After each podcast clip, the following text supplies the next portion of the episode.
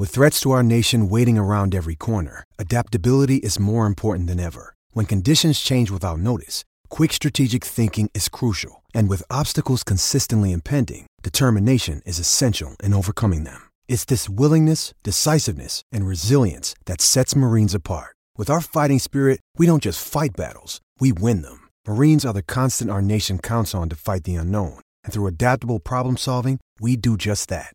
Learn more at marines.com. And now, the moment you've all been waiting for. You're tuned in to Tapped Out. Hosted by Brendan Tobin and Sean Levine, only on the BetQL network. UFC 277. It's it's a fairly lackluster pay per view. Um, you know, headlined by Juliana Pena, Amanda Nunes. I'm excited for the fight. Not going to get a whole lot of buys. Uh, you got flyweights as the co main event. Eh, not the most stacked. We're coming off of what was supposed to be a stacked and absolutely wild UFC London. Didn't really end that way. Kind of became the uh, Paddy Pimblett, Molly McCann show. So, you know, I'm excited for some bets this weekend, but it's not a UFC 268. It's not a UFC 200. It's a UFC 277. Before we get to that, though, I want to mention a few things. One, you may have noticed, switched up the angle, got my uh, my Funkos in the background, so I'm a real podcaster now. It's official.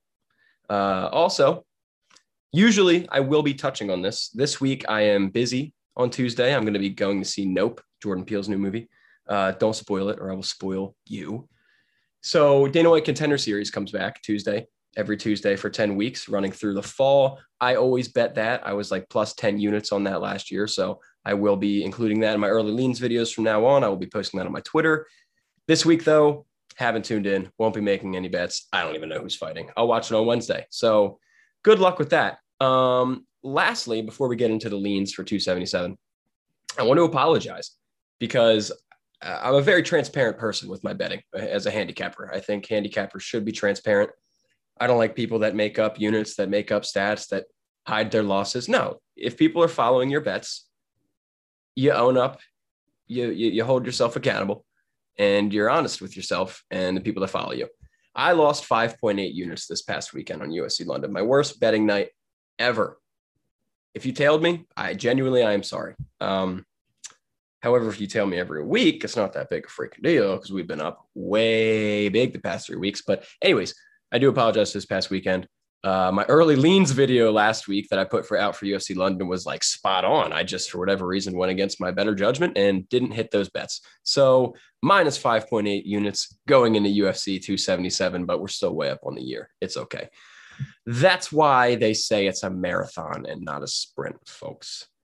Anyways, UFC 277, the stellar pay per view coming up Saturday, July 30th. Again, not that stellar. Uh, we're going to start at the top, work our way down. Main event Juliana Pena, the champ, going up against the uh, the old timer Amanda Nunes. Juliana Pena is right now sitting at a plus 230. Amanda Nunes, obviously a minus 250 the lines were way more drastic their first fight. We all know what happened. Huge upset. My girl Pena got it done. Strap around her waist now. What's going to happen in this fight? Let me start out by saying I am going to be laying some money on Juliana Pena. Even with Amanda Nunes being at this minus 250, the first time she's been a good parlay piece in like what, five years, I'm still not going to hit her. I, I, I genuinely think Juliana Pena is going to get it done again. Number one, if you watched TUF this season, which you probably didn't, but I did, Juliana Pena is so freaking locked in, man. Amanda Nunes, I mean, she's the GOAT. She's a fighter. She's not a coach. She's a fighter. Me and my uh, buddy Dave Fretz were talking about this last night. Amanda Nunes is a fighter's fighter. She goes in there, she smashes your face with her fists, and she knows how to do that. She doesn't know how to coach. She's not the best coach. Her her her her performance, the way she was portrayed this season, came off as kind of uninspiring, especially compared to Julianne Pena, who's cage signed like, let's go, let's go. Oh, she's wild. She's very inspiring. She's a great coach. She had the energy all season. It was a boring season, not much trash talk, but Juliana Pena was the one that showed up and had the energy. Her team also like blew Nunes's team out of the water. TUF aside, talking about actual octagon skills, I genuinely think Pena is a bad matchup for Nunes. I don't think she's necessarily better than Nunes, but she's a bad matchup. She's long, she's in your face, she's tough as a goat. She got clipped and clipped and clipped and hit by Amanda Nunes and still managed to finish her. Uh, I, I, also think Amanda Nunes is probably underestimating her a little bit again. It really seemed that way on TUF this season. I might be looking too much into a reality show. She's a plus 230 underdog. I'm not going to be laying even close to like a unit or two down on her. She'll get a small play, but damn it if I'm wrong. Juliana Pena is going to get it done again. She is the one who's motivated. Amanda Nunes, I don't think her prime's past her. I don't think she's done. I just don't think she's got the bantamweight strap in her. I don't. Is this even for bantamweight or featherweight? I don't. I don't. I don't know. Doesn't matter. Is going to win. Main event over with. Let's move down. I only have. Excuse me.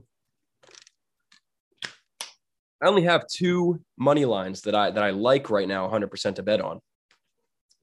I have a couple that I'll get into later that I have questions about in a parlay, but for now, my the only other money line I like is another underdog. Alex Morono plus 135 going up against Matthew Semelsberger, minus 155. I think the, the, the, the lines are wrong here. And, and anytime I think the lines are wrong, I hit it. I'm a value boy, as Quinn Orthodox says on the Twitter, shouts. I, I, I think Morono should be the favorite, a small favorite, a minus 155, a minus 140 is something, but I, I, don't understand the underdog. Last time I said this, I was wrong. I said this about Paul Craig last weekend. that didn't work out. But Morono here is four and six in his last UFC fight, last six UFC fights. Four and six. The only two people he lost to was Anthony Pettis by decision and Khaos Williams, who also beat Semelsberger. That's MMA math. That's risky. I understand. I just think Morono has the more experience against top guys who he's been beating recently. Even if you want to say, oh, shut up, that's Cowboy. Cowboy wasn't as dry as he is now two years ago when he fought Morono. That was a pretty good fight. Uh, I also think Morono is extremely durable. We have seen him. I don't even know if he's gotten knocked. He's gotten clipped, but that dude's chin is crazy. He's granite. He keeps going. He says, bah, bah, let's go. And then sloppy boxes his way to a finish. He's got the, the BJJ skills. He's got the boxing. He's got the Muay Thai clinch game. Four losses, or excuse me, two losses in the past four years to Anthony Pettis and Khaos Williams, who also beat Semelsberger? I'm with it. Alex Morono plus 135 with the experience, the durability, and the boxing skills over Matthew. Semi. Call me crazy. We'll find out. Those are the two money lines I'm throwing down on right now. And by throwing down, I mean sprinkling on because they're both underdogs. I'll end up finding a play later in the week. Uh, later in the week, I'll tell you all about. But for now, I'm going to hit those two underdogs. There's a parlay I like.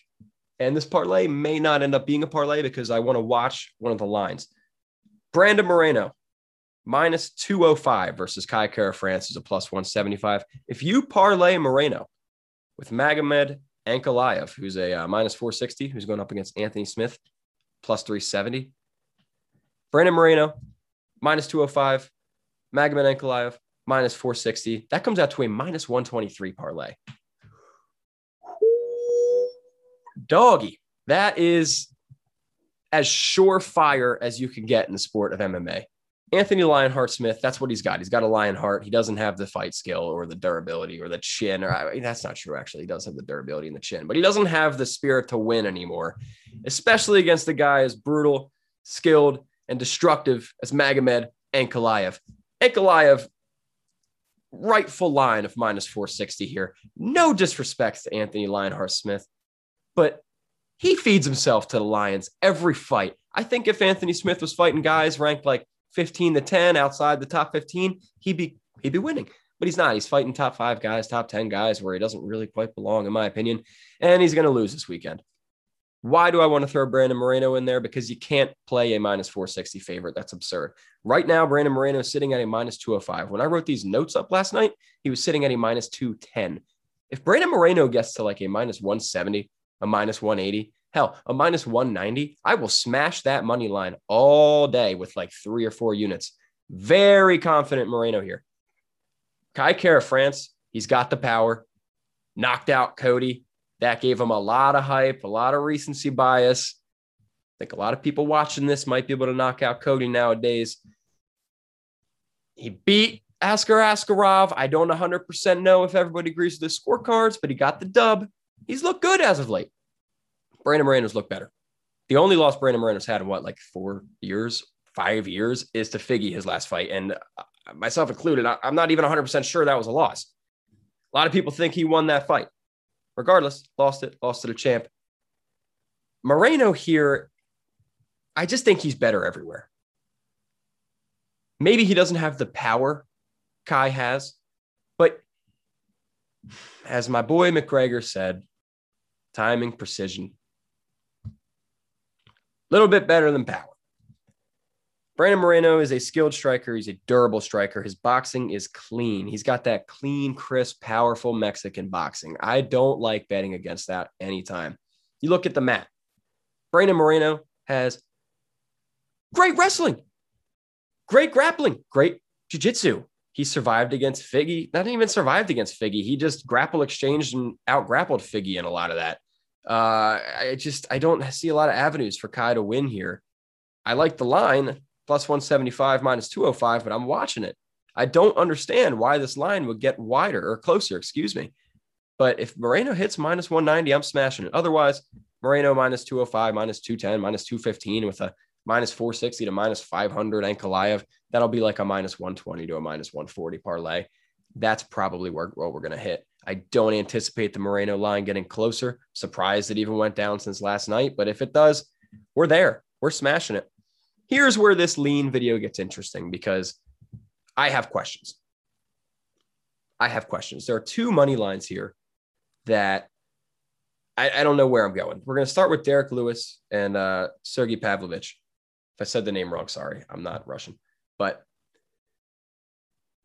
right now, that's a pick 'em minus 110, minus 110. Derrick Lewis is Derrick Lewis he's never going to be that big an underdog because he has the hammers as for hands that can knock anybody out, including Curtis Blaydes, who was like winning the fight, huge favorite, knocked out.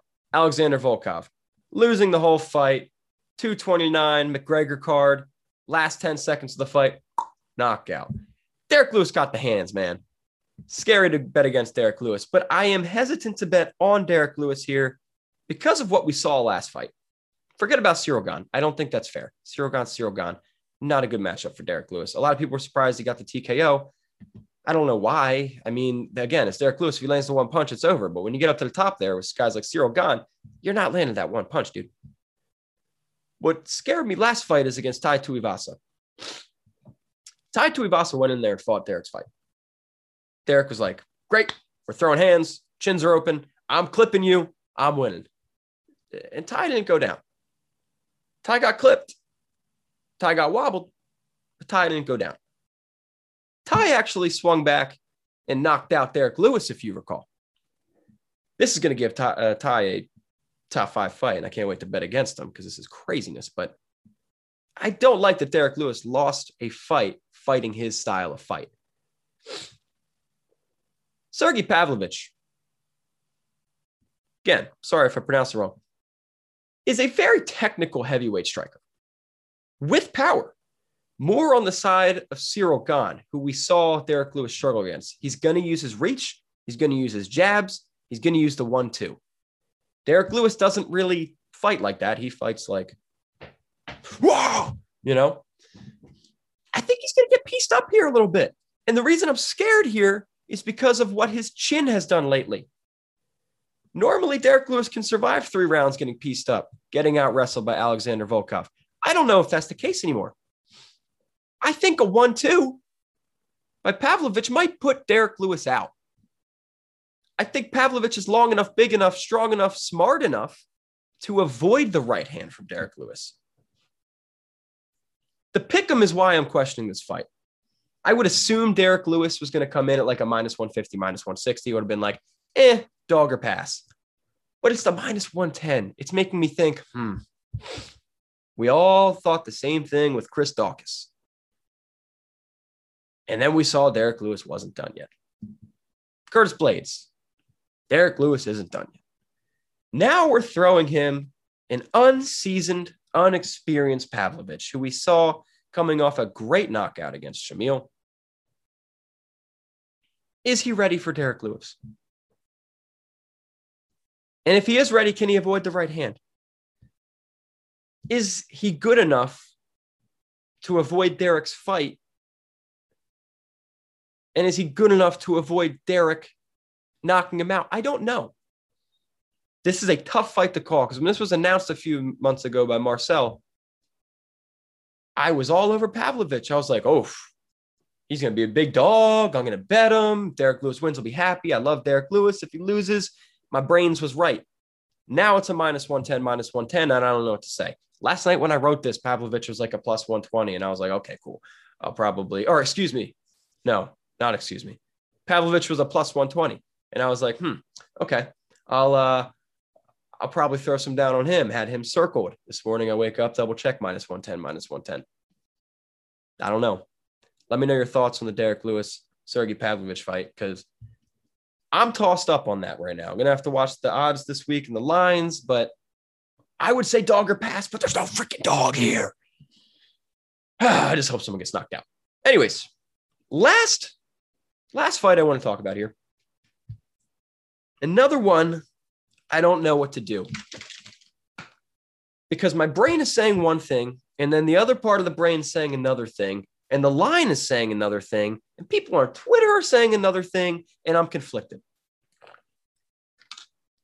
Creatine time.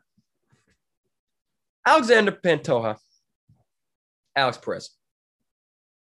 Pantoja is right now a minus 170. Perez is a plus 145.